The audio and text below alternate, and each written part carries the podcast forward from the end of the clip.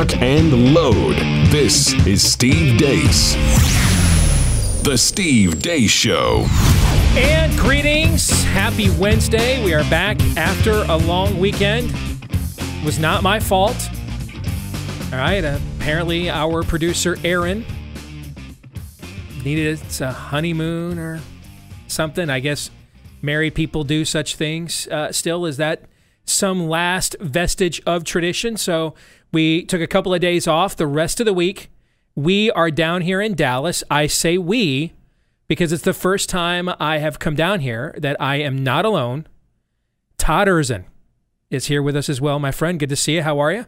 I'm great. And we got here after 10 inches of snow, piece of cake, whereas Aaron had the planes, trains, and automobiles version of his honeymoon trip. Right. I mean, when we took the car, I was just on with Glenn, and I mentioned this to him, uh, Glenn Beck. Uh, Glenn, for those of us who know him. Uh, but when we took the car from the hotel to come over here this morning, I mean, I rolled the windows down. I, and I, I let the hair, my hair get all messed up by the wind, which I don't like typically, but in this case, that giant yellow thing in the sky, I ain't seen it for a month and a half, you know? Oh, I was out on, I told you, I was out on the sidewalk like Andy Dufresne just getting released from prison yes. in Shawshank. I asked you where you were. You're like, I'm in the sun. Yes. Yes.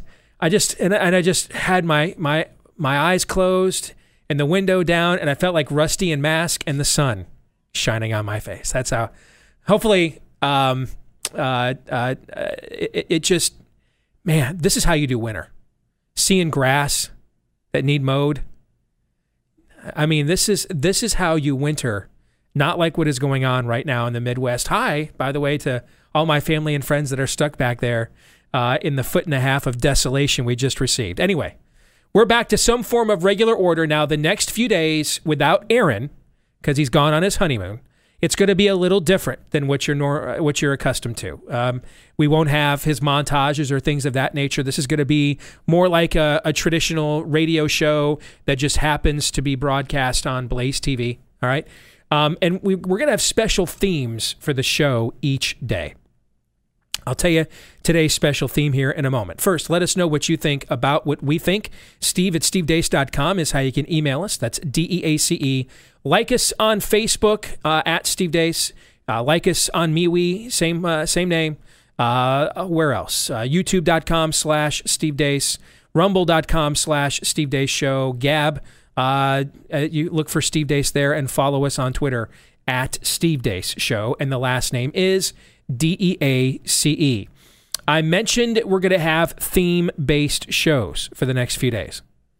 I'm going to let you know Friday, we're still going to do the Deace group, but we're going to have a theme for the Deace group with kind of a, I guess it's, you know, a weekend, but a preview, an in depth preview of the Biden presidency. And our two guests for the for the for the Deace group on Friday, Glenn Beck and Stu. Glenn and Stu are going to be joining us here for the Friday roundtable that's going to be a ton of fun. Absolutely. Are you a little bit nervous? I mean, you've got no, you've you got to raise your game a little bit. I mean, I, this is the best I can do. So I, I, I don't feel any nerves at all that we will be in the presence of a radio Hall of Famer. But I, I work with you every day, and you've told me Glenn is nice, so I think I'm prepared for this. Yeah, yeah, that, that might have been a lie, but uh, yeah, no, no, Glenn is Glenn is very kind, and and if you're not any good and he's disappointed by you, he won't tell you. He'll just say something to you behind your back. So did you, you don't have to feel bad about yourself. But you've, you've prepared me for that life, so I, am good. Yeah, you're used to getting ripped. Yes. Exactly. Yes. All right. So tomorrow we're gonna we're gonna finish up our look at my book and nefarious plot, and we're gonna go in depth on the conclusion of the book, how it applies to the the times in which we live today, and set it up for when we begin looking at the sequel book A Nefarious Carol here uh, starting next week when Aaron returns. Today's theme,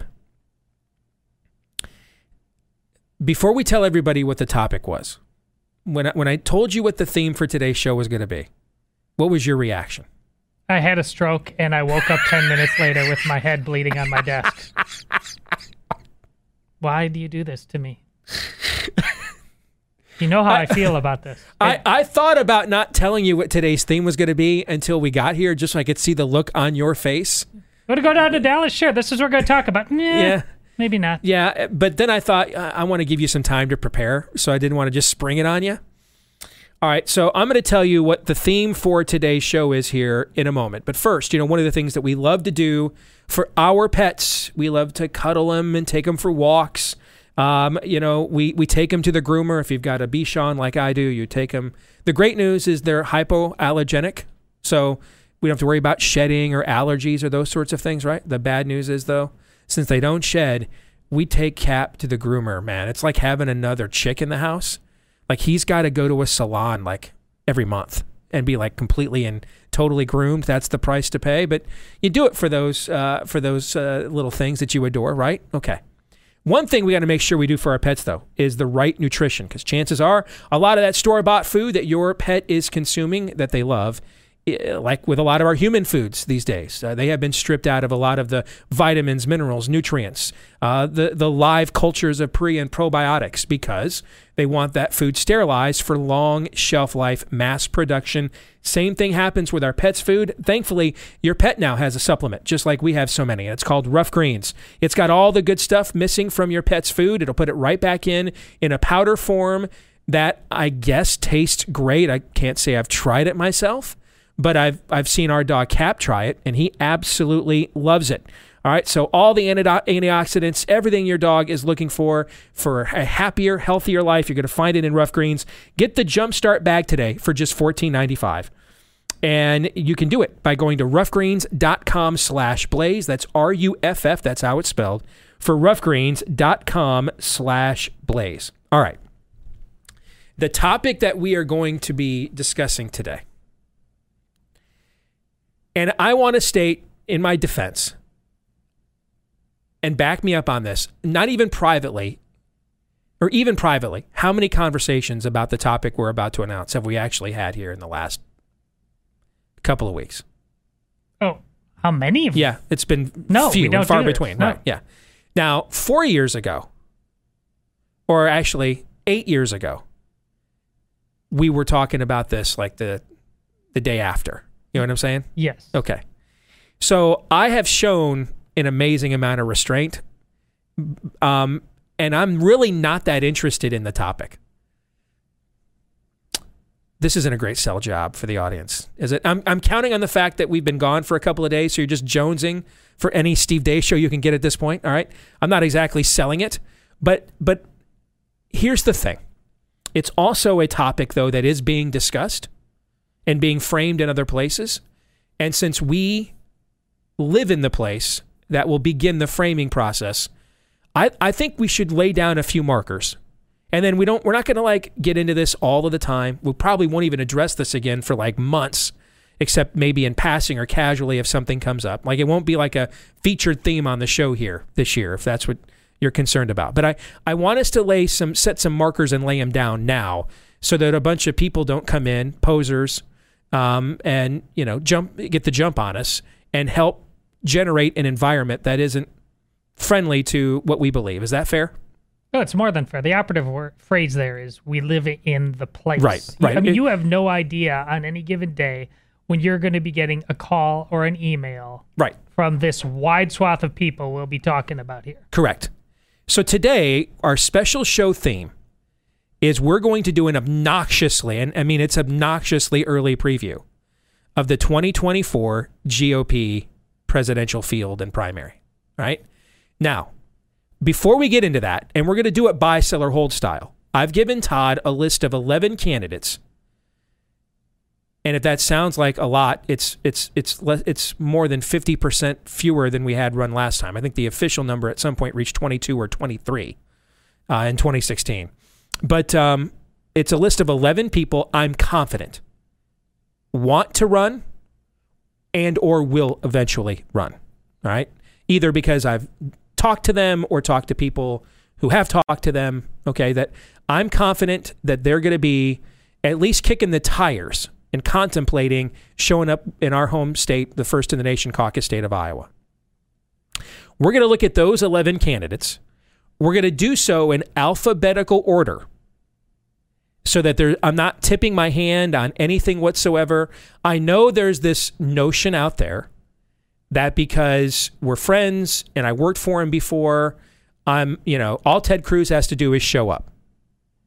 You know me, you know me better than that. That's that's not that's just not how I roll. The process will be starting all over for me.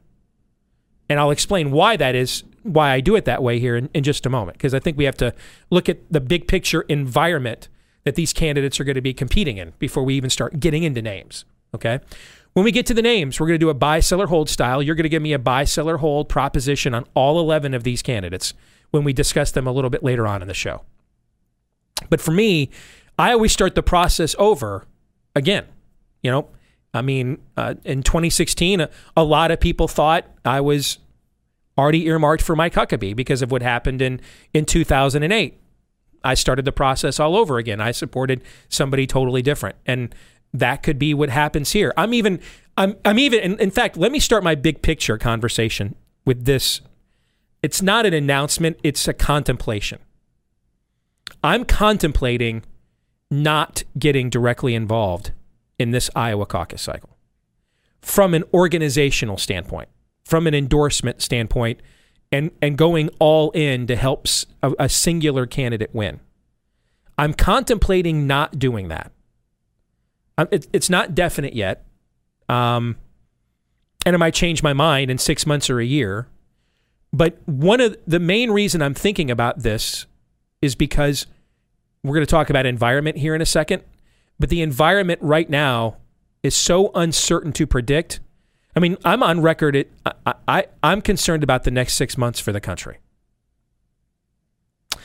When I say the country, I don't mean the United States. I mean the what's left of the United States, the country we live in, not the you know um, the border to border country with 50 you know stars on a flag that really isn't one country but two. I, I'm concerned of the about the what's left of America.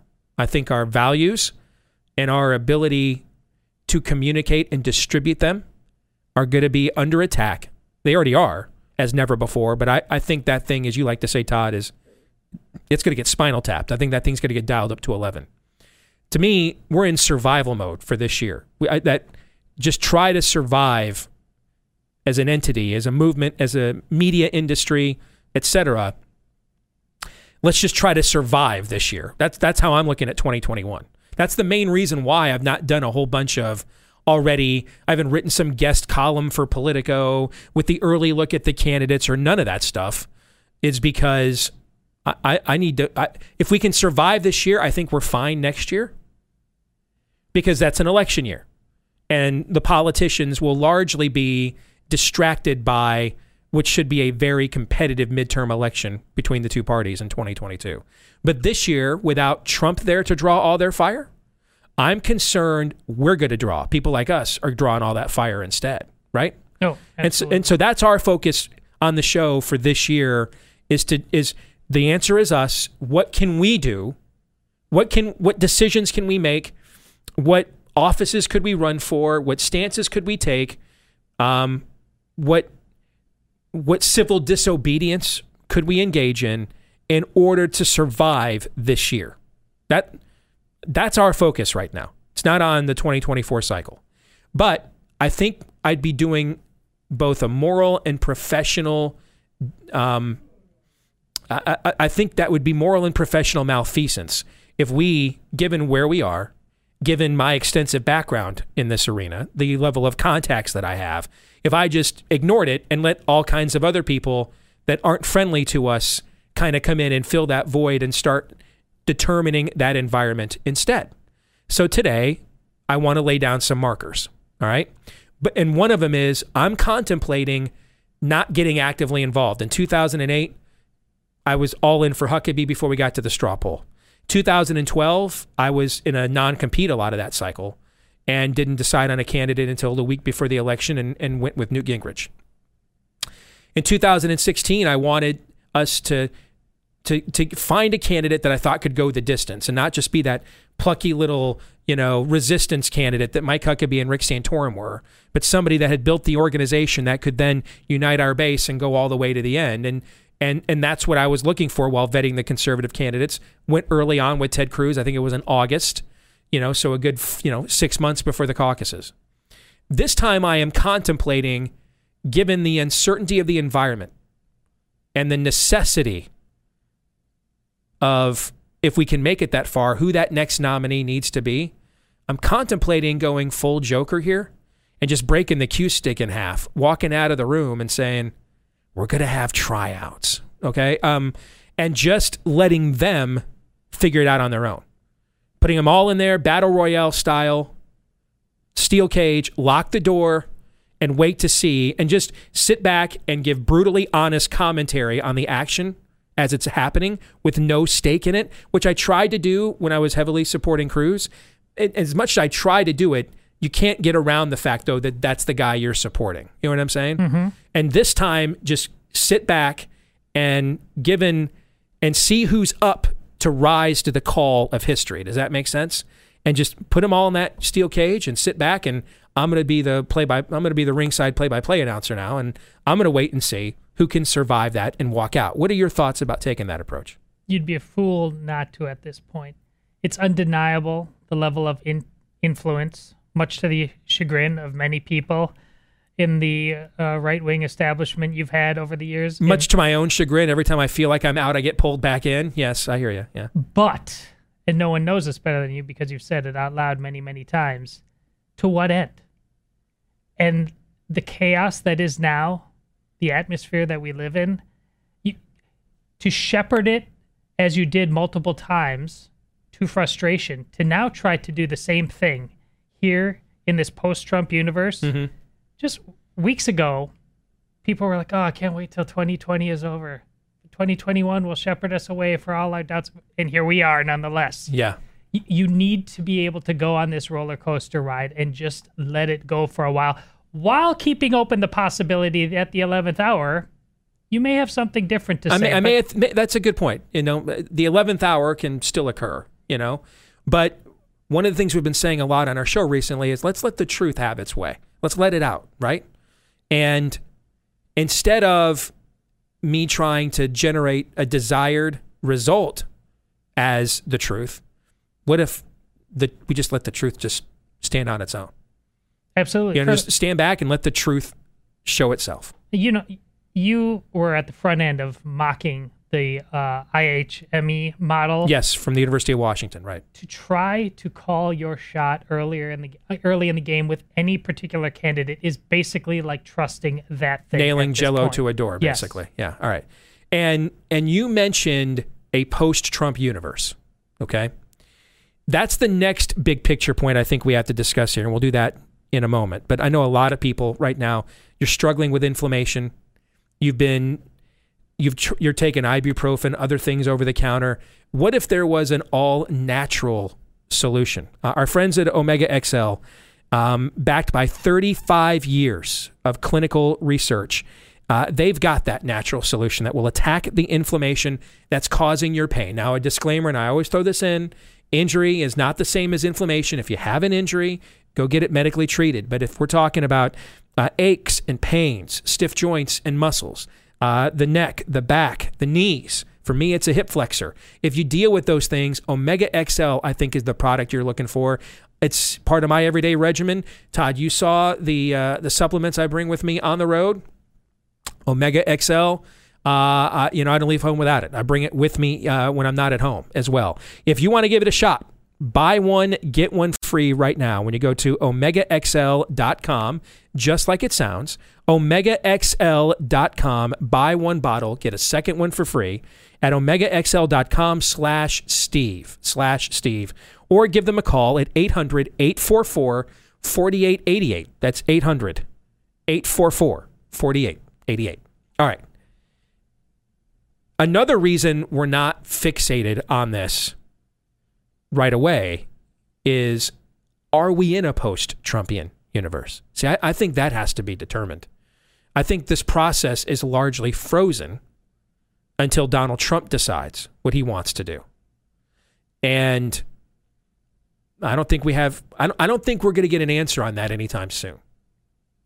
I mean, obviously, if there's an impeachment conviction, there's your answer, right? But that's an answer that's foisted upon him. He's the consummate salesman, the consummate marketer. So if it's his choice to make, he's not giving you a choice or a decision on that until it's the most opportune time for him to do so, right? He's not, let's say that they don't have an impeachment trial in the Senate, which I believe that they will, and then let's say that they don't convict him. So he's, he's open to run again. It's not like he's coming out a week or two later, a month later, six months later, this Christmas, and Trump's going to be like, I'm in or I'm out.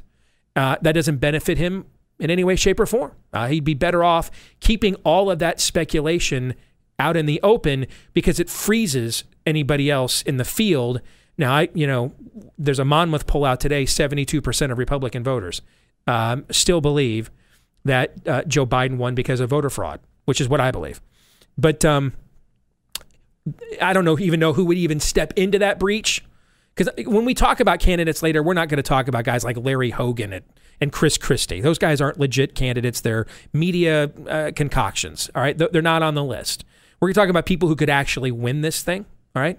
Um, but except for those kinds of candidates, no one else that thinks they could win is stepping in front of that freight train. Right. And so Trump's got to decide if he's eligible to run, he's got to decide if he wants to run again or not. And and and even if he's not going to run again, if he decides, hey, I want to put my thumb on the scale and anoint a candidate, that's another reason why you keep your name in the middle for as long as you can, because then when you say, hey, I'm I'm out, but this is my successor in whom I am well pleased, so to speak, that adds an even extra layer of potency and inevitability aura to that selection, right? So if Donald Trump's not going to let us know, I don't think, into well into 2023 what what he is going to do, whether he is going to run again. I mean, I, I could even see a scenario where if you get into early 2023 and we have maybe like some early primary primary debate and you don't have to be an announced candidate yet and Trump doesn't show up for it. And and so that the whole specter of the event essentially he's casting a pall, a shadow over it. Uh, and you can't avoid the guy who's not in the room, and most of the questions are still about him. You know what I'm saying? So we got to figure out first of all if we are in a post Trumpian universe, will he run again or not? And then, even if he doesn't, if there's one aspect of the environment I am certain about, now I, I don't know if it's going to rank number one, two, or three, but I think it'll be somewhere on the list of, of factors that determine the 2024 environment. In 2016, I said, hey, you know, we've got this rising tide on the right, this liberty movement and it's made up of a couple of different kinds of people, or uh, you know, uh, people that have been long-term sincere libertarians, long-time Ron Paulers, people who are young um, and and view this as a as a cleaner uh, path to political uh, influence without necessarily getting their hands dirty with traditional Republican Party intra politics, right?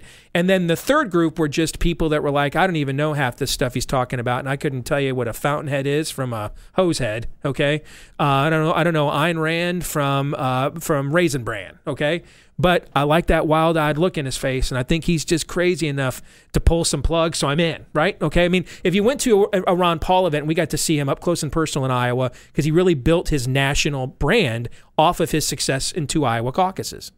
And and so I got a good look at two cycles of what his coalition was, and it was those three types of people that I just mentioned. And I, I said going into the 2016 cycle that if we were going to have a candidate who could go the distance, was it somebody that could that that could appeal to two of those to that base, but the traditional conservative grassroots, uh, dominated by evangelicals, but not exclusively so.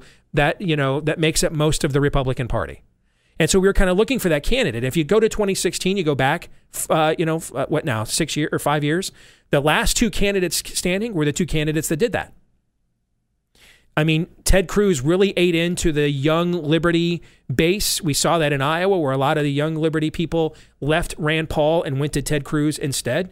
And he kind of combined that with the traditional, you know, uh, conservative grassroots dominated by evangelicals.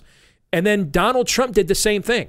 He had his own uh, group of, of conservative grassroots dominated by evangelicals. But then he kind of took the, the, the, the sector of Ron Paul's support that were kind of older voters that were like, I don't know half half of what he's talking about, man, is Greek to me. I just like draining the swamp. You know what I'm saying? Sure. And, and and so the last two candidates standing were the two candidates that were able to forge that coalition of those two of of, of segments within those two bases, right? In this next cycle, even if Trump doesn't run, I don't think you're in a post-Trumpian universe because you're going to need to have somebody this time that can that can that has a populist zeal while appealing to the conservative grassroots. That if you want a non-establishment candidate to be the nominee, that's the coalition that they have to be able to put together. Who can fit somewhat comfortably between those two arenas? Who can develop a base of support within the two so that you can go the distance to win the nomination? I think that's the coalition that will be necessary in the future. What are your thoughts on that? Well, the operative word is environment. You remember how much we talked about that and how no candidate can change the environment? Right. Well, the more you talk, the more I think that is there any situation where Trump himself isn't the environment that those No. two things have No. melded now? No, I no. That, that's why I don't think it's a post-Trumpian universe. I think it's uh, it's it's whether Trump cast a shadow, um, or he's actively he's stepped out into the sha- out, out of the shadows and onto the stage and onto the platform again. And keep in mind, what is he? 74, Right. 75 years old. I mean, four years from now, you're pushing 80, right? You know, and he was he's far healthier than Joe Biden was. We saw that this year in what limited campaign trail that we had. But we also have all had parents and grandparents in this age group, right? And they can look young and defy the odds and defy nature and defy age for so long and then you don't see them for like six months right? And you show up and they just like age 10 years and, and eventually time time's undefeated. You know time doesn't lose. Time will eventually catch up. And you know who knows um, I mean, go watch tape of what Joe Biden sounded like and looked like four years ago compared to now. It's like another human being, right? We, Yes. we, we I mean, we've Aaron's played some of that footage for us and and and put it side by side between the Biden that you saw even in 2016 as he's Yeah. leaving the Biden the end of the uh, Obama administration to the Biden we see now. I mean, the the video I tweeted out yesterday where he's fumbling around trying to figure out dawdling. That's kind of a term for you know dithering uh, senior citizens, trying to figure out the process by which to get his pen to work to sign another of his what 50 executive orders in his first you know two weeks in the in the White House. I mean that you, Joe Biden didn't do stuff like that in 2016, and so we all know people that are in this age group that you're like, man, I hope when I'm your age, I don't feel like you do right now. You know what I'm saying? Right. And then you you you're, you don't see him for six months. You come and visit him again for Christmas, and it was like they just suddenly aged all those years at one time. You know, we um and and, and so who knows what condition Donald Trump is in in three or four years because you're at the age where you know uh, you're not buying green bananas. But he, uh, whether he can physically do it or not, there's no question that his presence and the precedent that he established, if it's not him, someone will have to figure out then how to fill that void. Yeah, we're in Obi Wan. I'll become more powerful than you can possibly imagine phase with him because just like the left could have just been adults and defeated him, just like they could have not done Russian collusion and defeated him because he, he was a mediocre president at best, Right. in my estimation. Now they could have just got the trains running in time, give people some peace. They're obviously the executive orders, the gender bending. They can't help but elevate him more and more as each day goes by. His ghost will be powerful. Yeah, I sense that he's every bit as popular with the GOP base as he's ever been right now. I do sense that he may be as unpopular outside of the GOP base as he has ever been. And how to figure out how to navigate that I mean, that's a, that's a problem that he will have if he decides to run again. Then he'll have to, you know, figure that out. Um, and I mean, at this point, can you can we even say we're confident that if he ran again, he'd be running against Joe Biden in 2024? Oh no. No, no. So the the environment is uncertain. But with that said, who might the candidates be? We'll take a look at that list when we come back. Stay tuned. You know, if you're a parent, you know the detrimental impact of too much screen time for your kids, whether it's that content online, the shortening of attention spans, the loss of creativity. We need better ways for our children and grandchildren to use their own downtime. That's why I want to tell you about Annie's Kit Clubs. They've got the perfect subscription box for both boys and girls. So, yes, uh, they are gender normative bigots. Um, but we call them Americans on this show. Uh, they have the Young Woodworkers Kit Club for your son, a monthly subscription that puts real tools into your child's hands, starting with a great kid sized hammer. I mean, what kid doesn't want? What boy doesn't want a hammer, right? Uh, every month, your child will receive an all in one woodworking kit with the materials and the tools needed to make an awesome woodworking project with minimal supervision. And then for the girls, there's Annie's Creative Girls Club, which sends two fun craft projects every month. Complete with easy to follow instructions. You can uh, kickstart her creativity through painting, beading, and more. Help your kids develop actual skills. Master real world building and, and new crafting techniques while expressing their creativity at the exact same time. All right. Uh, makes a great gift. Go to Annie's Kit Clubs, Annie's Kit Clubs, just like it sounds. Annie is IE, by the way. Annie'sKitClubs.com slash Steve. Save 75% off your first shipment. That's practically giving it away. 75% off your first shipment at Annie'sKitClubs.com slash Steve. All right, let's get to it buy, sell, or hold with an entire focus on the 2024 GOP presidential field. I don't know what you're going to ask me about each of these candidates. We're going to do, I did give Todd the 11 candidates I was the most confident will seriously ponder or a run, or will definitely run.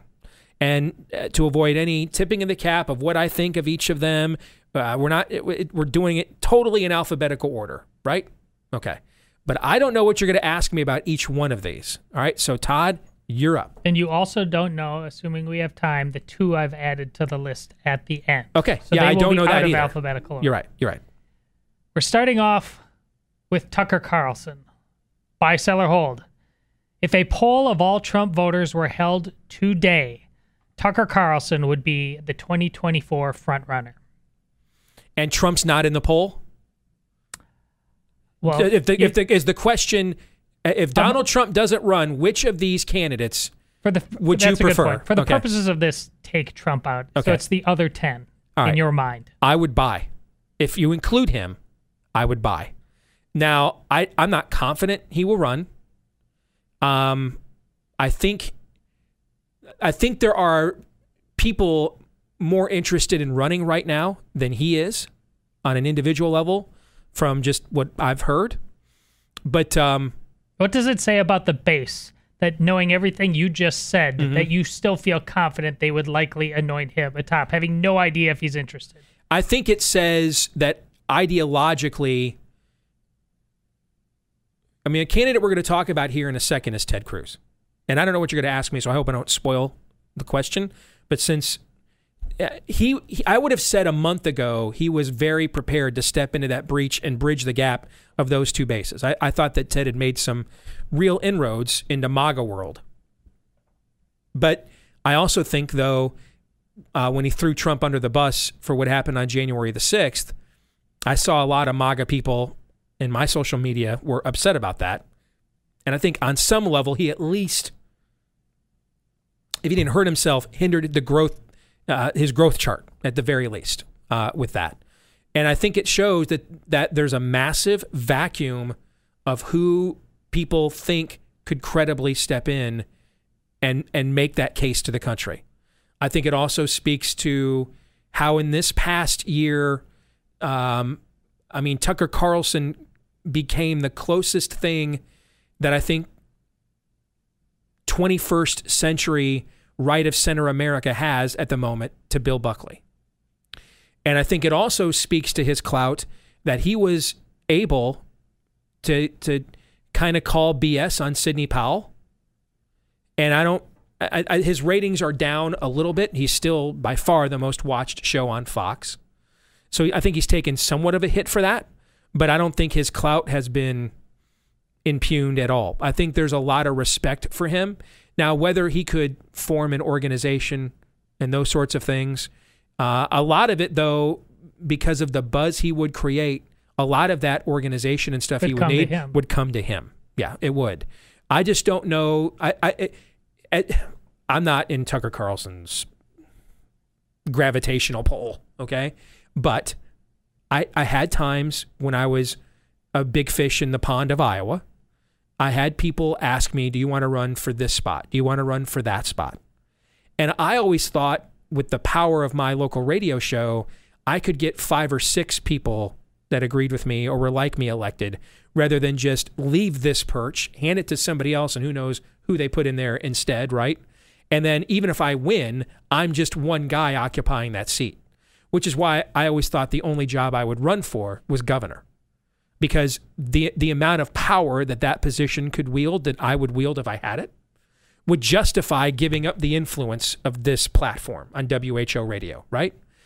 On a on a on a much larger scale, that's probably the calculation that Tucker Carlson is making, which is one, could I even win? All right, because clearly the power you could wield in the presidency is worth the juice is worth the squeeze, so to speak. But are is, is, is the likelihood of my success justify the gambit then of giving up the seat that I have right now? You know, the eight o'clock Eastern time seat I have in on Fox News right now, where I can almost steer the national conversation in the what's left of America anywhere I want. What what has more influence, doing that or running for the presidency? If I had to guess, he'll stay where he's at. But let's say a year or two from now, and there's more and more buzz, more and more people are going to him and saying, "Hey, we need you." That has a way of changing a man's mind sometimes. Would the establishment be open to him, or would they move heaven and earth to destroy him? Uh, I don't think they would not be open to him, and I don't believe they would move heaven and earth to destroy him because um, I think that they would try to figure out some way to get around him. Uh, I think they would try, if, if anything, I think that they would take another candidate who um, uh, who appeals to the same base and try to promote him to dilute him.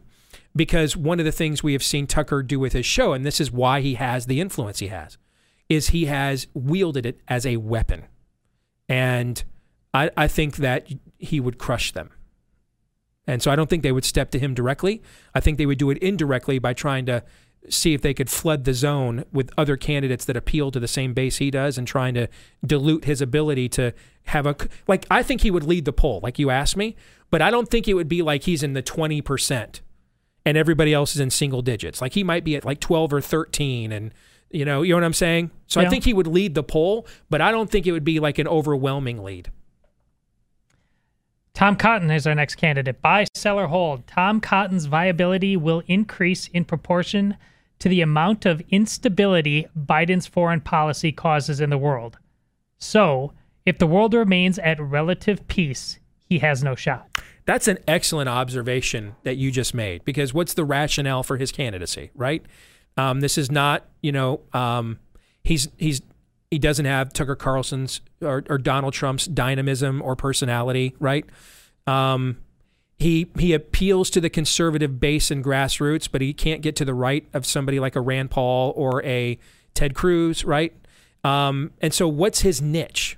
It's he clearly wants to run, the senator from Arkansas. So, what is his niche?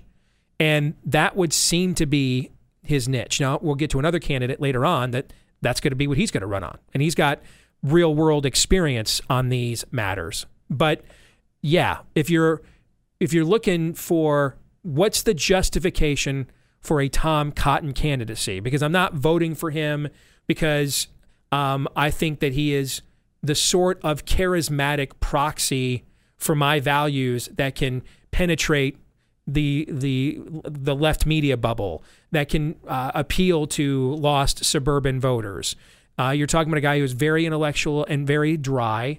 So yeah, he needs an issue that elevates his candidacy. He doesn't have the personality that elevates issues. He needs issues that elevate his personality. And I agree that um, he needs something like a Joe Biden getting us back into the Iran deal and that becoming a disaster. Um, uh, you know, China, uh, a, a, a legitimate fear of China surpassing the U.S. on the world stage.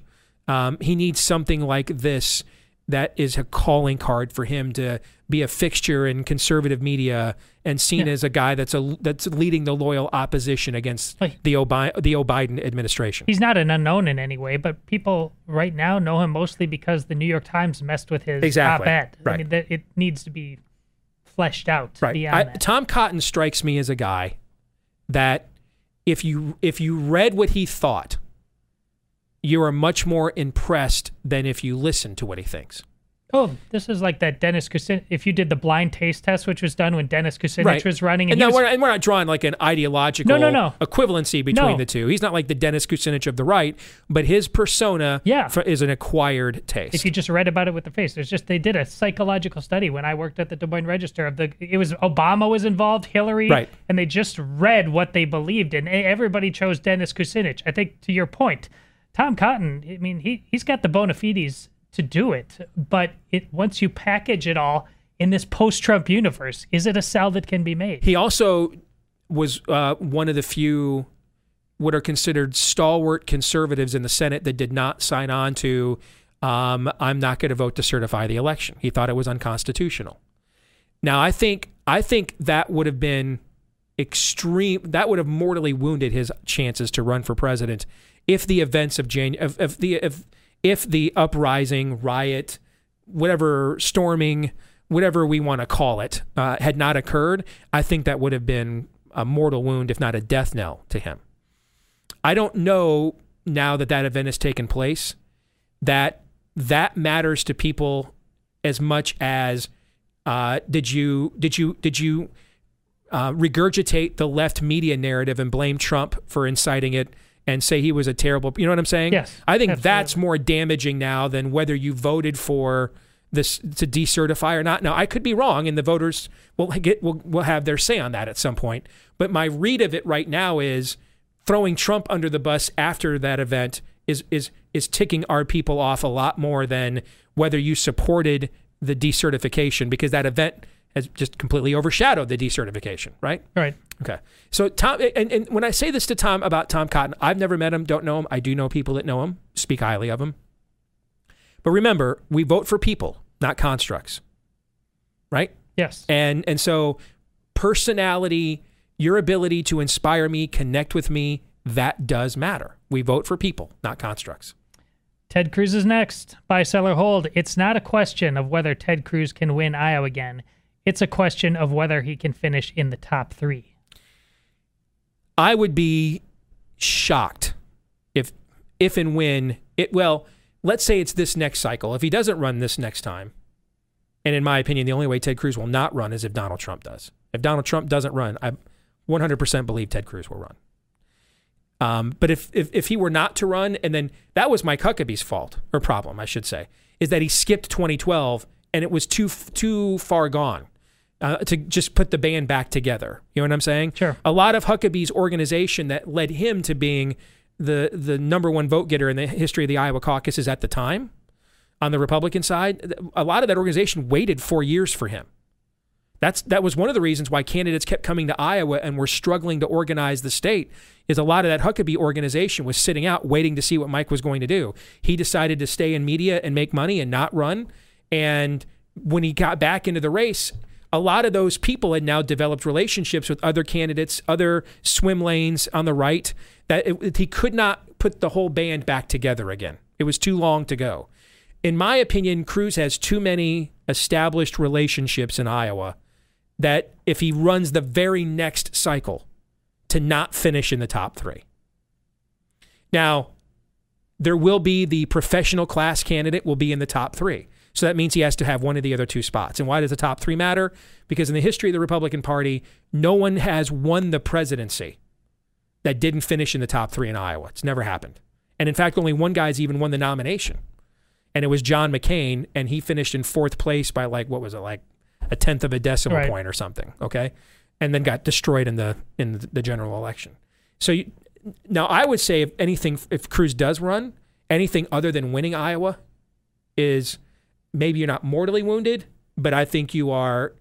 Uh, you're looking at serious knee reconstructive surgery on your candidacy because you can't go from the guy that did set the record another record for the most votes of all time in Iowa and then finish like third. You can't, I mean, that's a tough argument to then turn around and justify why we're off to New Hampshire the next day. You know what I'm saying? Probably depends on who the two ahead of him are. It may, it may, and maybe what the distance is. Like if it's like, let's say Cruz's percentage is roughly what he got four years ago, but now they're, it's you know basically a three way tie. But it would, I, it would take something extraordinary. Like like if he's clearly in third place, then I, I think that really hurts his candidacy. I, I think that he's got enough residual organization in the state that he could cull together on his own to uh, with his name ID to finish in a top three. Um, I, you're so, uh, but I could be wrong. Maybe this is my own bias looking at this because that that's a pretty loaded question that he would that he would go from the most votes ever to finishing out of the top three. Well, Huckabee did it too, Steve. But remember, Huckabee skipped a cycle. Cruz would be coming in the very next cycle after that. I got to ask you, what led you to even asking the question that way? It's is it's, that your read on things? Yeah, it really is, and it's Trump and this universe, and listening to the crazy voices as in my head, which you know is far more than a shtick. It's my right. mantra. I I just I don't see it happening right now. Anyways, I don't see it happening. So I mean, I can tell you if we have another Iowa caucus, I can tell you right now who two of the top three finishers will be. Won't be a name. It'll be a type. Right. Because of the way that the Iowa caucus electorate is splintered, there will be one professional class candidate. And there, there's two of them that are on this list, and we'll get to them a little bit later on. One of them will, whichever one, they both can't run at the same time, right? So um, it was like Rubio or Jeb Bush last time. They both, so one of them had to falter, and so Jeb had to implode, and Rubio finished in the top three, right? That kind of candidate will finish somewhere in the top three. There will be a new hotness candidate. Iowans love the new hotness. Ted Cruz was that new hotness last time, right? Yes. They love the new hotness that they get to find an unknown and send them off to the rest of the country. And then there's that'll be two of the three spots. It's just a matter of what individuals fill those two spots. Agreed. We'll look more at the field in 2024 here in a moment. Stay tuned. Hour two coming your way here on Blaze TV, radio, and podcast.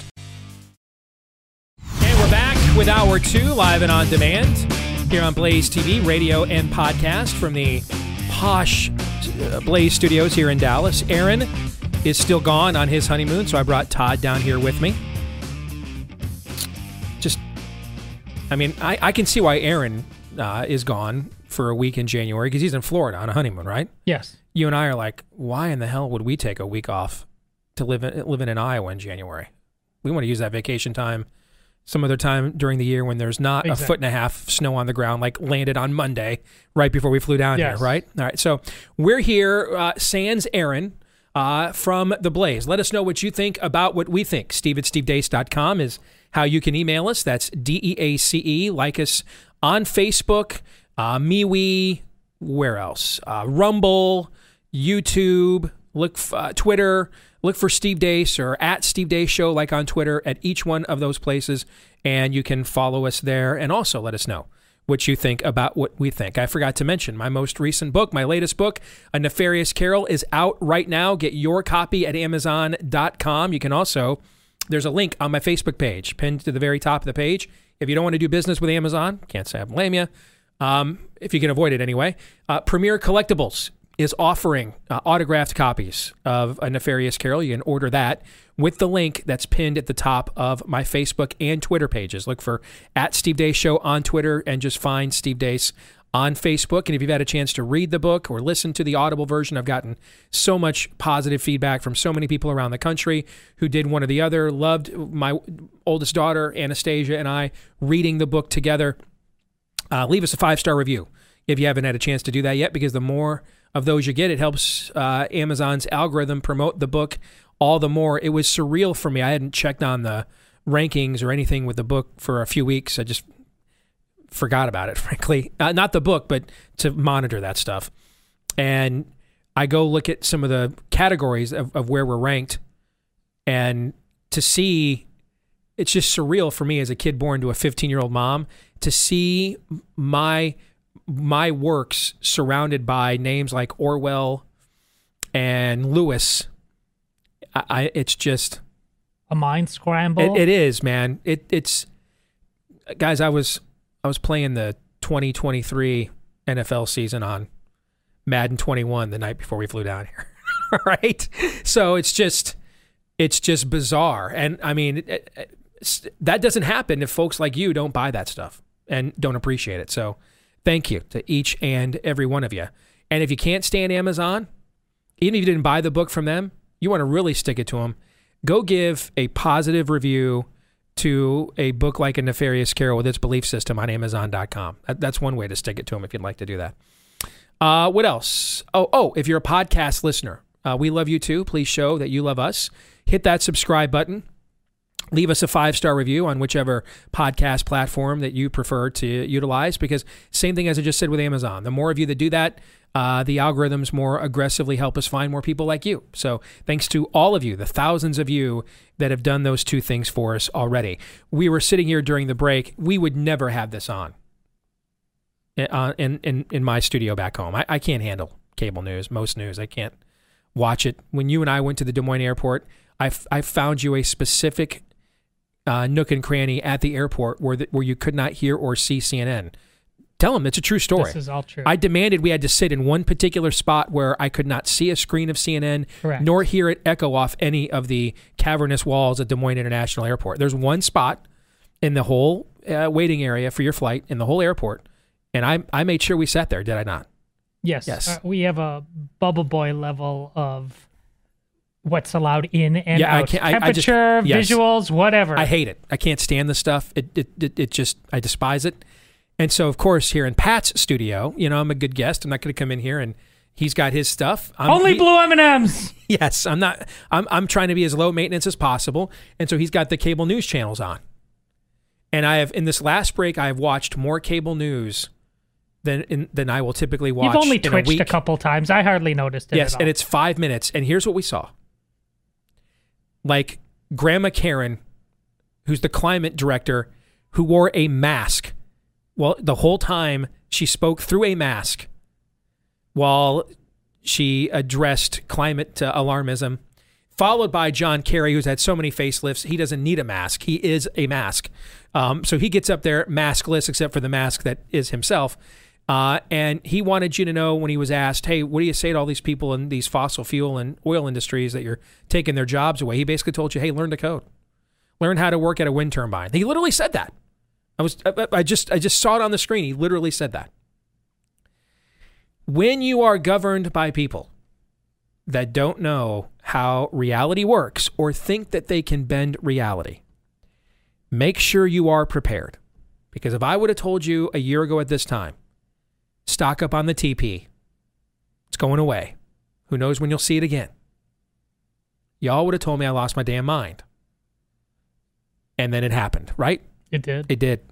With these people in charge, this time it, it might not be uh, what you take care of what comes out of the back end, but what you want to put into the front end food. All right. So that's where you want to check out My Patriot Supply. Panic buying empties out grocery stores within hours. We just saw this already. And this time you don't want to have, hey, that one time is now. It, it happens. And the food that you need to feed your family is gone. Don't make that mistake. Prepare in advance with emergency food from My Patriot Supply. It stays fresh for up to 25 years. So you're not going to go hungry, stand in any food lines. It's uh, got the two the, the 2,000 calories a day that you and I need. And right now you can save 20% off their popular four week food kit.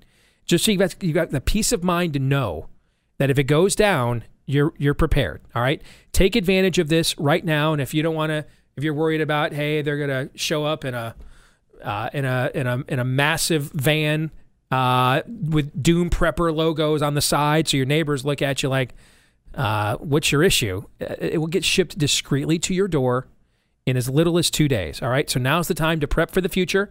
Visit preparewithdeace.com, my last name, preparewithdeace.com, and save 20% off right now. All right, so Todd, we're continuing on uh, with a, a buy, sell, or hold based on the 2024 presidential field. I've given you 11 candidates that I'm confident are going to run or at least seriously kick the tires of it. we're going through these alphabetically, and you've got a buy, sell, or hold question on all of them, right? I do. We, we did three, which means we've got eight more. So I got to get through these You gotta quicker. go. We got to go. So you're up. Go. All right, Florida Governor Ron DeSantis, buy, sell, or hold. He should wait as long as possible to begin running for president to make it appear he is being recruited for the job and to help him avoid becoming the next Scott Walker. You mean the guy who, as governor, was fantastic and there was so much hype for, and then when he showed up, he was just like a a, a, a vat of milk toast pablum consultant speak, and I think he was out before Halloween, right? He literally said, I'd like to punt on that question. Yes, he literally said that. The guy who stood up to the mobocracy. Yes. yes. I think I'm going to need to punt on that question from that 23 year old uh, female right out of Wellesley College. Yes. Um, I'm going to buy. I, I'm going to buy on that because I think that the platform he has in the highest profile swing state He's in not the the, country. governor of Idaho, is right. what you're saying. Yeah, he's in the he doesn't he's going to be in the news all the time. And and actually Trump dangling out there whether he's going to run or not helps DeSantis do what you're saying because it helps DeSantis say, you know what, right now I can legitimately say I'm not even thinking of running for the presidency because if there's one guy who seems like he could be both the new hotness and the guy that could bridge the gap between MAGA and the traditional grassroots, he seems to actually do the stuff that Trump tweeted and talked about a lot. You know what I mean? He does. All right. And and he's we've already seen how he knows how to handle the media and everything else down there. He caught he caught uh, a, you know a Bernie bro leaking on him at the Department of Health and sic the the, the cops on her. Uh, just didn't even tolerate it, right? So this gives him an out. He can legitimately say, "Hey, I'm not thinking of running for president right now. My whole and, my, my whole focus is on Florida. We've got a tough reelect coming up in 2022 because the reality is he's he, he has no audience to run if Trump runs anyway." And so, what's going to happen first? Ron DeSantis' 2022 reelection or Trump making a definitive decision, provided health's not an issue, whether he's going to run? I'd bet you a lot of money that Ron DeSantis' reelection campaign is going to happen first, right? And so he can just totally focus on that. And there's no pressure on him. Why aren't you coming to Iowa? What are you thinking about doing? Because he can focus on Florida because with Trump's, un, uh, you know, Trump uh, lingering out there, there's no audience for him in a in a world where Trump runs anyway, right? Yes. So buy. I like that idea. Yeah. Now, listen very carefully to the specific wording of this. This is important. Nikki Haley. No candidate for 2024 already checks more viability boxes than Nikki Haley, which means that the race is hers to lose more than anyone else's. Um, I will buy that, but I but I like your meta theme more than your specific application. I think this is similar to the Tucker Carlson question you asked me. If if if you polled Trump's base and you put Tucker Carlson in there and it said, "Hey, if Trump doesn't run, who would you most prefer?" Do I think Tucker Carlson would be first? Yes. Do I think he'd be like way in front though? No. You know what I'm saying? So I agree that because of I see what you're doing, you're connecting dots. Because she checks more viability boxes. And and she she or Marco Rubio, who we'll talk about in a moment, will be the professional classes candidate. I don't think we're going to have a true establishment candidate anymore. But she also worked for Trump. Yes. She liked Trump. Yep. Uh, she's a she's a woman. Uh, Yep. So that's what I'm talking But about. but the, whole consulting but and the consulting class loves her. Nikki Haley is not one of us, but I don't think she's Jeb Bush either. I agree. Okay. Um, and so I think Jeb Bush, Mitt Romney, John McCain candidates, uh, maybe Larry Hogan and those kinds of people decide to run. They have no shot to ever be the nominee of this party ever again. Cannot happen. Okay. And I think Nikki Haley being the a professional classes candidate shows you how much the, the fulcrum has moved on that. Because in other cycles, in the in the '90s and stuff, she same candidate, same profile, she'd have been considered like the the conservative candidate, right? Okay, um, so I think that at the worst, Nikki Haley will do is be runner up to Marco Rubio to be the professional classes candidate. If I had to guess, she's I'd favor her to topple him as the professional classes Agreed. candidate, which is where you come in with checks the most viability boxes.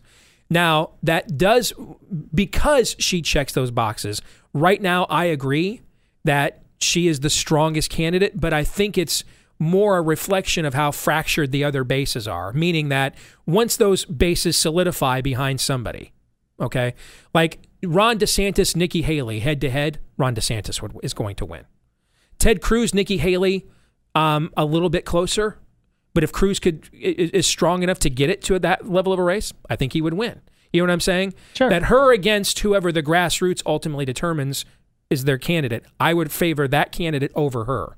But right now, she's ahead in the relay race because of the starting point that she starts from. I, I agree with that. And while I didn't want to make this whole thing about whether it was Biden or Kamala, I think her stock only increases if she's running against Kamala Harris. Uh, I think that's true too, but but a lot MAGA world, even though she worked for Trump, I will tell you, MAGA world cannot stand her. So and and I don't think you'll see Trump like if Trump doesn't run, Nikki Haley is not going to be the candidate that he taps as his successor. You know what I'm saying? Yeah. So Yeah. yeah. All right, Josh Hawley. I love this one. I'm very curious to see what you say about this. His path to victory, buy, sell, or hold. His path to victory isn't putting the current controversy behind him. Instead, he must embrace it and weaponize it to his Trumpian advantage. Uh, buy. That's brilliant analysis on your part. Um, in, in some respects, their personalities are a lot different. Yes. but their profiles as freshman senators, Hawley reminds me a little of what how Cruz came into the Senate. Uh, kind of a bat out of hell, uh, bull in a china shop. I'm not here to learn the ropes. You know what I'm saying? I'm here to do stuff. You know, and I don't really care whose toes I step on or who I insult. Um, their personalities are different, but I, I there's some pro, there's a profile similarity there, and Very briefly, what would you suggest to him? How does he do that? How does he weaponize his current circumstances when people are trying to run him out of town? Keep producing stances and content. Like we're going to talk about a candidate here in a minute that wasn't even on my radar until the New York Times said he might have been the worst Secretary of State of all time, and I'm like, oh, well, let me take another look. You know what I'm saying? That that that helps brand him. You know, I, I wrote a piece for when I before we started the conserv before we started conservative review and, and merged with the Blaze when I was working for the Washington Times, and I wrote a piece where I had gone to D.C. and done some meetings and met with a lot of conservative groups, and they were all asking me about, hey, who's hot in Iowa leading into the. This was very early in 2016, and and I didn't even know Ted Cruz yet. I'd met him once in passing, and I said, guys, I got to tell you, I'm I'm hearing a lot from the grassroots about this freshman senator, Ted Cruz. I mean, they like how he's frustrating the system. And everybody in DC like hated this guy. I mean, even on the right that I talked to couldn't stand him. And I wrote a column for the Washington Times that said, "Listen, uh, the you know DC endorses Ted Cruz. If I came back here to Iowa and said to Iowans, hey, the guy that they all hate the most in DC is Ted Cruz. If we hold the caucuses tomorrow, he's Talk to winning. me. You know what I'm Yes, Hawley can be that candidate this Yeah. time. So like his book getting canceled. You know what I'm saying? Stuff like that. Create more flashpoints where he is seen as the guy that the system is, is snarling at. The system says that guy can't pass. You know what I'm saying? That's that that's branding that you are looking for. So if I was in his office, I would be looking to create more circumstances, more content, more statements. Now don't be dumb, make sure there are things you can back up, right? But you want to pick those fights and be seen as the guy that is that is embracing those fights and that the guy that the people who hate us want to pick a fight with. South Dakota Governor Kristi Noem. Buy, sell, or hold. No candidate has greater odds of ending up on the 2024 ticket, whether as president or vice president, than.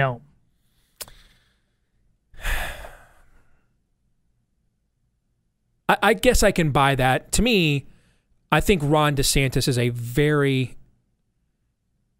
Uh, if I'm a Ted Cruz or a Nikki Haley, somebody uh, uh, putting the governor of, a, of the most expensive swing state on my ticket to try to save myself $100 million uh, that it would take to go spend in Florida and put it into seeing if I can flip Virginia back or, you know what I'm saying? Win, win back the suburbs in Arizona. Having DeSantis on my ticket to try to take the expensive tab of Florida off of my to do list is, is really attractive. But the attractive packaging, and yeah, dude, she's a knockout, right? But it doesn't, it, it's not that she's a knockout, it's that she's a smart knockout. If you can put those two things together, then that's a powerful package. If Kristi Noem was the governor of a larger state, she'd be a much more serious candidate for this. I still think she could be the new hotness candidate too. Okay. And Trump really helped elevate her profile with what happened over the 4th of July and giving her that primetime speaking slot and things of that nature. She's also very close with Corey Lewandowski, who is, uh, you know, one of Trump's top political operatives. And I think that she would be on a short list of candidates and maybe even a leader, depending on. Now, Trump wouldn't endorse someone he didn't think could win. So she would have to build a credible campaign on her own. But she would be on a short list of candidates that I think that Trump would consider endorsing and throwing his weight behind to get the nomination. Okay, we have four more plus the two I'd like to ask you about. Where uh, former Vice President Mike Pence buy, sell, or hold. He will require a GOP establishment necromance akin to Biden's in order to be the 2024 nominee. I, I completely agree with that. That's a total buy. And the problem he has is he's too white and too male for the professional class to invest that in him when they have somebody like a Nikki Haley and they have somebody like a Marco Rubio who are minorities and are more attractive packages where that's concerned than he is. I, I Plus, Trump is going to try to. Trump's not going to say he's my boy. There's no, no way that's happening. No, I, I, I agree. I mean, and and, and uh, let me say this again. I thought Trump did him dirty. I thought Trump uh, set him up to fail, and I thought it was a douche move, bro. But I also thought it was karma because Trump did to him on the 12th Amendment exactly what Mike Pence did to America on the First Amendment. So, you know, that's uh, sowing and reaping in action. Uh, former Secretary of State uh, Mike Pompeo, buy, seller, hold. He must be handpicked by Trump as his predecessor to be relevant. To be relevant, um, I'll sell. I think that he could be relevant. He's from Kansas, state similar to Iowa. Um, and I think that to me, he has an inroad to the rationale that Tom Cot- that you asked me last hour about Tom Cotton, meaning that he's done the thing that Cotton is just opined about or given or advised yes. about as a senator. Like Pompeo, I mean, he's been he was in he can say, "Hey, I I made all I was there for all those peace deals. I I know those people. I can make those calls." To me, I think that he has a very strong case from a foreign policy perspective it, to be the foreign policy candidate. It's just a matter of how relevant foreign policy is when we get to this point, and there's no way of knowing that right now, right? We don't know that. Like foreign policy isn't relevant to a lot of people right now. It might be a year from now. We don't know. Okay, but I actually think Pompeo has is, is a stronger candidate than Cotton because neither one of them have electric personalities, but Pompeo's resume includes uh, actual achievements. You know what I'm saying? Yeah. And Cotton can say, hey, the New York Times censored me.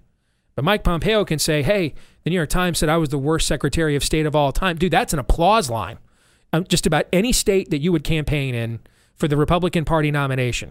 Uh, to to have to stand up and say the New York Times said I was the worst Secretary of State of all time, dude. From New Hampshire to uh, to Iowa to South Carolina to Super Tuesday, people stand up and applaud. I mean, that's recognition you could you can't hope to buy in the Republican field. And here we are with Marco Rubio. Buy, seller, hold. He would have better odds of becoming president in 2024 if he became a Democrat and primaried Biden from the right. I see where you're getting at, but I'm going to sell because I do think he's sincerely pro-life, and I mean, you you just you have no shot in the Democratic Party if you don't.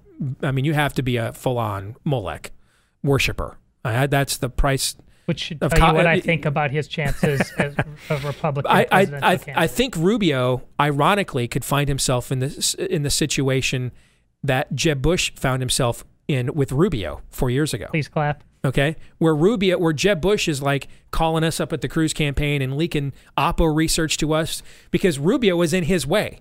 Rubio was the was the the girl with the curl for for that same corner of of the of Team GOP, and and and I I kind of think maybe Nikki Haley is that for Rubio now that he's now Jeb Bush, and Nikki Haley is the is the girl with the curl here in this in this tale. You know what I'm saying?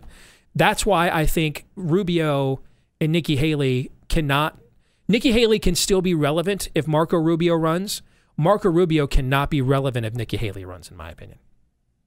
And here we are, the 400 pound gorilla. Former Vice President Donald Trump. Former President, you mean? Excuse me, former President. Yeah. Buy, sell, or hold. He is more likely to run for president through the surrogacy of his son, Don Jr., than to run himself. You mean have his son, who loves the battle, clearly has a taste in the arena, and, and doesn't shy about addressing culture war issues. We've seen that with Don Jr., right? He won't be 78 years old. Right.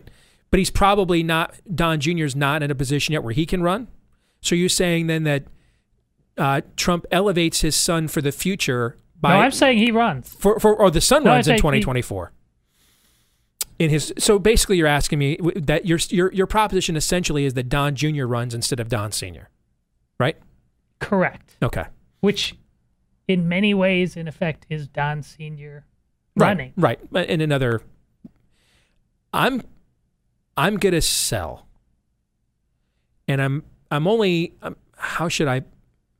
I want to be very careful in how I word why I'm going to sell. Let me say this: I've never met Don Jr. Okay, and the the time before he became the nominee, where I had access to Donald Trump himself, I never met Hope Hicks, never even heard her name. Um, never met Jared Kushner, never met Ivanka, never met Don Jr., Eric, none of the kids. Just talked to Trump himself, uh, his top political advisor at the time, Sam Nunberg, and Rhona Graff, his personal assistant. Those are the only people I dealt with directly. Okay. So I'm I, I don't have personal connections. I'm just when I'm hearing secondhand because I am intrigued by him as a candidate because he more naturally is interested in our issues. His dad kind of realized, I think, that there's a market for this. You know what I'm saying? Where Don Jr., he can see him on Twitter right now. He tweets about the tranny madness stuff and all that stuff all the time, right?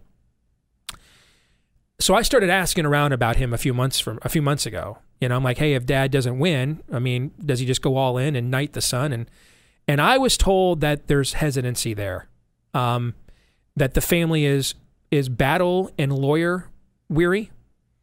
Uh, they have been dragged through the mud through the courts, and um, and and the kids are younger, and they have young children and families. You know what I'm saying? Sure.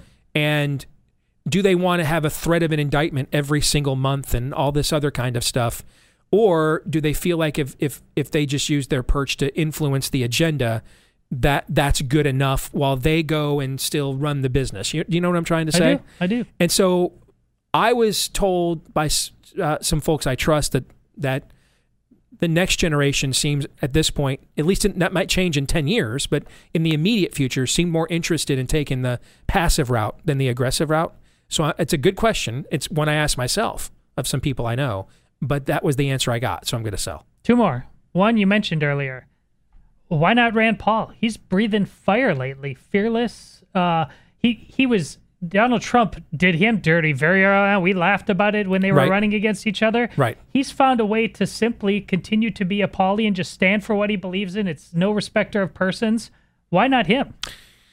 Um, if I if if you told me, okay, I'm going to give you one name on the list, who was person 12? It would have been him. Uh, I know he would like to run. Uh, he underwhelmed as a candidate the first time. Uh, couldn't command a room the first time. Uh, he's been an excellent senator, but I think he has kind of lost the notion that he's a, a burn it down guy. Does that make sense? Now, maybe in a year from now he recovers that, and you we can have a whole different conversation about this. You know what I'm saying?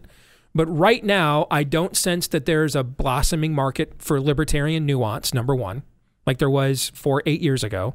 In fact, I think a lot of people are really annoyed by it because they're watching big tech threaten their speech and everything else. Now, even Ron Paul Sr. is getting his Facebook page shut down, right? So I, I don't think that there's a lot of market right now for libertarian nuance, number one. And then number two, I think that for him to run again and be relevant, he has to show he is he can be a burn it down, transformative candidate.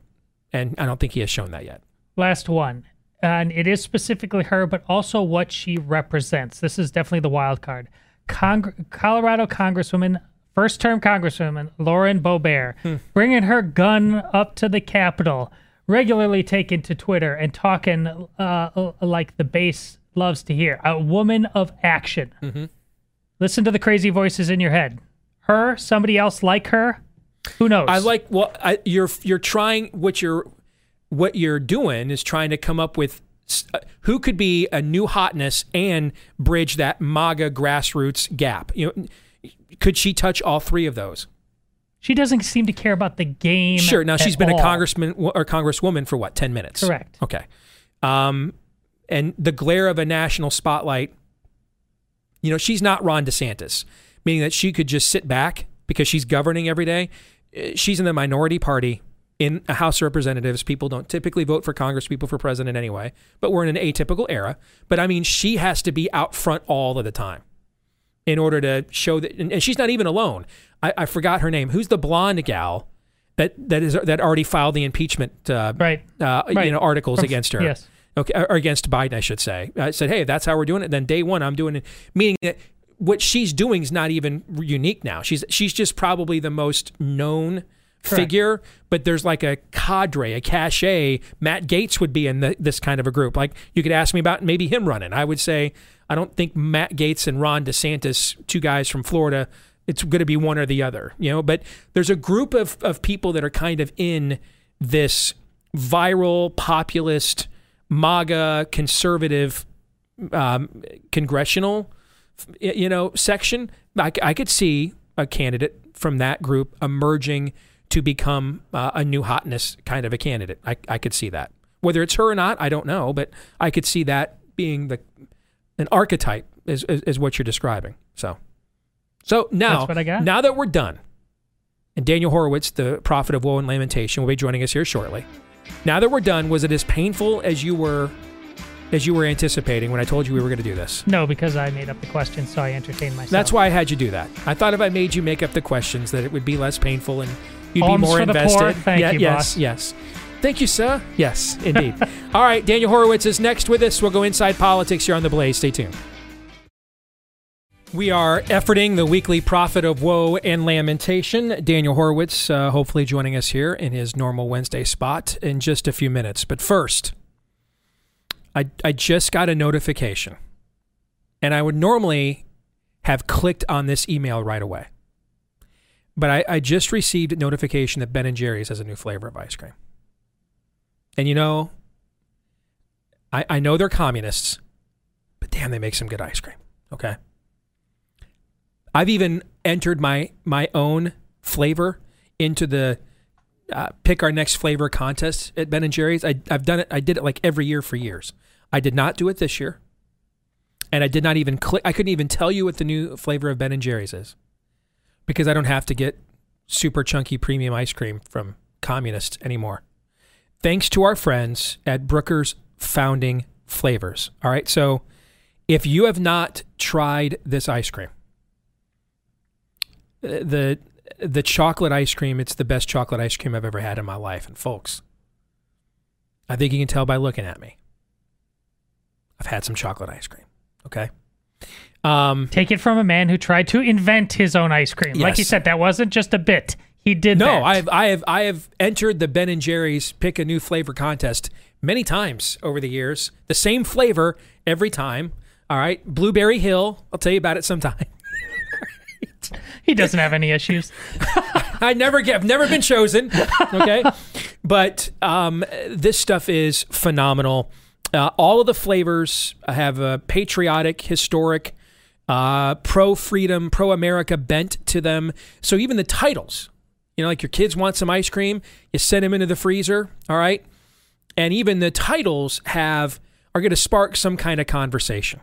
So what Ben and Jerry's have done is taken the brilliance of their ice cream, but then used it as a tool to market their beliefs, which is they're communists. What Brooker's is doing is is for uh, the founding ideals and values of the country. If you want to try it right now, and, if you've you've done it, Valentine's Day coming up, you've done the chocolates, the flowers, right? You've done that annual ritual. You want to do something different this time? Trust me, this the the let them eat velvet cake flavor. I'm not even a huge velvet cake guy. You are now. Though. I am now though. I mean, it, everything I've tried, absolutely phenomenal. Okay, so order in advance, have it delivered right on time. Go online, check them out today. Click on the ship nationwide tab. That's what you want. All right. Ship nationwide tab. It's Brooker's, just like it sounds. B R O O K E R S. BrookersIceCream.com. Click on the Ship Nationwide tab at BrookersIceCream.com. I know I keep telling you guys I'm going to bring some from the house so you can try it. I really don't want to give any of it away. That's how much I like this Yeah. stuff. That's what I was guessing. You know what I'm gonna do? I'm gonna take the flavor I don't I, I that I'm the least interested in, and I'll bring that one in. and Let you guys have that. I know you will. I know you will. It's hey, it's biblical, right? I'm giving you my ice cream Gleanings? Yes, you get the, you get the gleanings from my ice cream, right? I'm, I leave those for the poor, right? He's trying to Jesus juke on this thing. He's actually trying. To Did it work? Did it work? No. Hey, now, I, hey, I let you fly first class with me. Yes, you did. Right on the way down. Yes, I did did. because they offered me like a bargain basement upgrade. Otherwise, otherwise, there's no way I would have paid for it. But they offered me the bargain basement upgrade, and I bought you one. I didn't have to buy you one. I could have left you back there That's in the Gen. Pop, but That's true. I let you sit up front with me, right? yeah. So it's not all bad. Sometimes my gleanings are okay, right? I, got- mean, I, I'm only here because of Glenn Beck's gleanings. I do the show after him. He helped. He pimped my nefarious plot, which got me a movie I- deal. Like I would literally be standing on a street corner holding a sign, "We'll broadcast for food," if it weren't for Glenn Beck. So I'm living off of his gleanings. You can coast Oh. off of mine. I'm all about the coasting. The coattails are one of my fundamental rules of existence. America knows this by now, so I'm not really complaining. No. All right, I'm concerned because it looks like we're not going to have Daniel. Did he finally break? This is the first time ever he has not shown. And so that means one of three things um, a serious family issue. Daniel is finally broken, and news footage will emerge soon of a small but angry Jewish man on top of a water tower somewhere in suburban Baltimore. That, that's option two, correct? Uh, and then um, option three is that he just forgot. It's one of those I gotta admit, it makes me a terrible person, but I'm kind of selfishly hoping it's number two. Oh, I hope we get in like live from the top of a building, like him chain smoking somewhere, pointing to rapture charts. It'd be outstanding. All right, so there is a fourth option. I was just informed he is having technical difficulties where he is at. So let let's go. I, I mentioned this earlier, and I've, I, I I I'm assuming you guys all know what I mean when I say this, but I shouldn't assume. So let me. I've talked. I've used phrases like swim lanes, right? Yeah. Okay. What I mean by that, just to put a bow on our presidential conversation, the first thing a candidate has to do when they run, and this is true of any office, by the way. This is true of any office. I'm sorry, Ron, I cannot hear you. Oh, he's not talking to me. Okay. This is true whether you want to run for school board. You got him? Okay. If you want to run for president, you have to establish a base. All right, I've got to establish a base of people. So I'm running for school board. Is it some families that I know will vote that are going to walk neighborhoods with me? I got to establish a base. If I'm running in the GOP presidential primary field, I need a base of support. Like when you asked me about Tom Cotton, what's the basis for his candidacy if foreign policy doesn't matter, right? Correct. He can't form a base without that, right? The reason why you said Nikki Haley is ahead of the field is because we know she's going to have a base. The professional class is like all in for her. Well, everybody that Marco Rubio is not employing is all in for Nikki Haley, right? Okay. You've got to have a base. And if you can't find a base, that's why Scott Walker struggled. He tried to, you can't run all either where you're like appealing to everybody. That doesn't work. You got to establish a base first and then branch out your appeal from there. Scott Walker came in like, hey, I'm the nominee. Let me run a general election campaign day one and could never build a base. That's what happened with him. And so it sounded like a bunch of unprincipled consultant written pablum. You've got to develop your base. That's the first thing. And this and and a candidate must know what base they are the most natural fit for. That's the first strategic decision a candidate must make. Like Nikki Haley can't come in here and say, you know what, man, I'm going to be the I'm I'm doing my opening speech at Liberty University like Ted Cruz. I'm running for the evangelical vote. Won't be successful. You know what I'm saying? Yes. She, you have to know, you have to establish a base, and then you have to identify as a candidate what is most likely going to be a, a successful base for you. All right, we've got Daniel with us now. Good to have you, brother. How are you? Hey, I'm doing all right. Great to be with you back in Dallas there. We are. So here's what I want to do with you, my friend, is I've talked already before you came on about 11 candidates that I am confident are either going to run for sure or are seriously being discussed wooed to run. I'm going to go through this same list with you, and then I want you to give me like a, and I mean very quick tweet sized, uh, link, twi- a length of a tweet review of them as a candidate with no parameters. Just shoot from the hip. What's Daniel Horowitz think today? All right, you ready to go? All right, in alphabetical order, let's let's let's do these. Okay. Um, let me find the list. Let's start with Tucker Carlson. Tucker is the most natural successor to Trump and the Trump base because he speaks to the issues and he has the best platform. He's not a politician, he's not elected. One thing he will have to worry about is there is some baggage in his past that the media is going to bring up and maybe it will bother some conservatives. Tom Cotton. Tom Cotton, he would have had a sliver of hawkish MAGA people, border hawks, but he threw that all away by totally dissing Trump at the end and opposing the decertification of the election. So I just don't see where he gets his base from. Ted Cruz. Ted Cruz. Um, you know, I love Ted. He's a friend of of ours. I just think he's always a day late and a dollar short of what where the base is and what they want at the given moment. He's somehow always at a time, out of luck, and I just don't think his personality seems to resonate enough with people. Ron DeSantis. So Ron DeSantis is the guy who checks the most boxes on on on paper. He is kind of like the Scott Walker of 2024 in terms of having the successes as governor, albeit in a real MAGA conservative way, not a technocratic way. Um, he he's Ivy League. He's an Ivy League guy that's a folksy Trump-based type of guy. Um, I, you know, big state like Florida, swing state. He's got it all. The one thing is, I just don't think he has it in him to even run. I don't know even know if he wants to run. I don't think he's enough of a dirtbag to run, and you got to have a little bit of d bag in you to be president. Nikki Haley. Um, there aren't that many people that write for the National Review in this country. I mean, is 20, 30, 40? Uh, so maybe that's how many votes she'd get in a in a caucus in Iowa. Josh Hawley. So Josh is would be one of the few on your list also along with Tucker and and Ron that would be a serious contender. He is trying to speak to MAGA.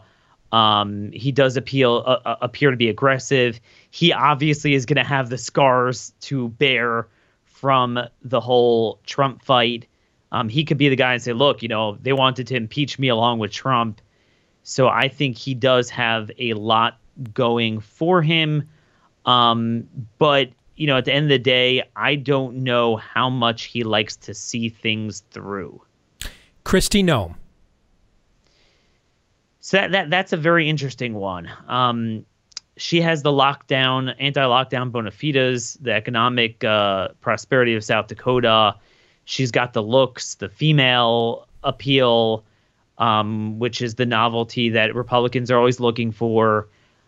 Um, the question with her is going to be is it her anti lockdown stance a paradigm shift from her previous establishment orientation, or is it a one off? Because if it's a one off, I see her kind of boxed in between the establishment and the MAGA people not having enough of a base. Mike Pence. Look, you know, before January, I think he would have made an attempt to be the heir to Trump. Look, I was his VP and I was loyal to him. And that might have been enough for people to overlook the fact that he's really a male version of Nikki Haley. But now that he notoriously did what he did, he is in worse shape than Nikki Haley. So um, that's 40 people, so 30 people will vote for him. Mike Pompeo. So Mike Pompeo is another interesting one. Um, Mike Pompeo is really a male version of Nikki Haley for real. I mean, literally, very strong in foreign policy. Some ways that we like with Israel, but then also a little bit too neocon on some other things. Um, you know, not a guy that's going to kick PC in the balls like people want to see. But surprisingly, of all those types, he really stuck with Trump till the bitter end, which almost tells me he does want to run for president. He does. So I think he will be a contender. But Steve, those are not the issues people care about. Marco Rubio.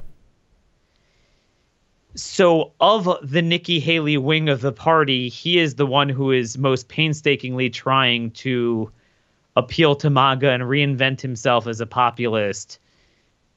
Uh, again, I don't, I don't see where the base is because just the opposite.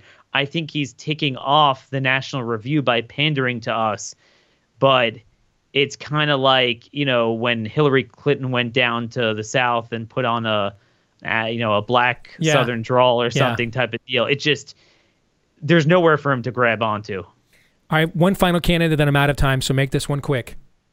Donald Trump. there's no middle ground. Either he will be the nominee if he hasn't been destroyed by then, or he's destroyed and he won't run. If he runs, he will win at this point where we stand now. There is no way for him to run and have a competitive primary. Good stuff, brother. Uh, right. Sorry we got you on a little bit late, but better late than never. And I definitely wanted to get your take on these names. I know our audience wanted to hear them as well. So we'll, we'll do this again next week. Take care, all right? See you later. Enjoy your trip. Take You care. bet.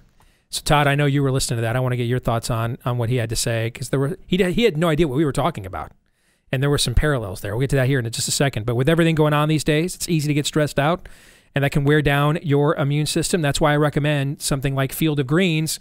Make sure you're giving your body everything it needs to stay healthy. It's packed with 18 that's right, 18 clinically researched essential fruits and vegetables, which is probably 17 and a half more than the average American gets in a given day, if we're being honest.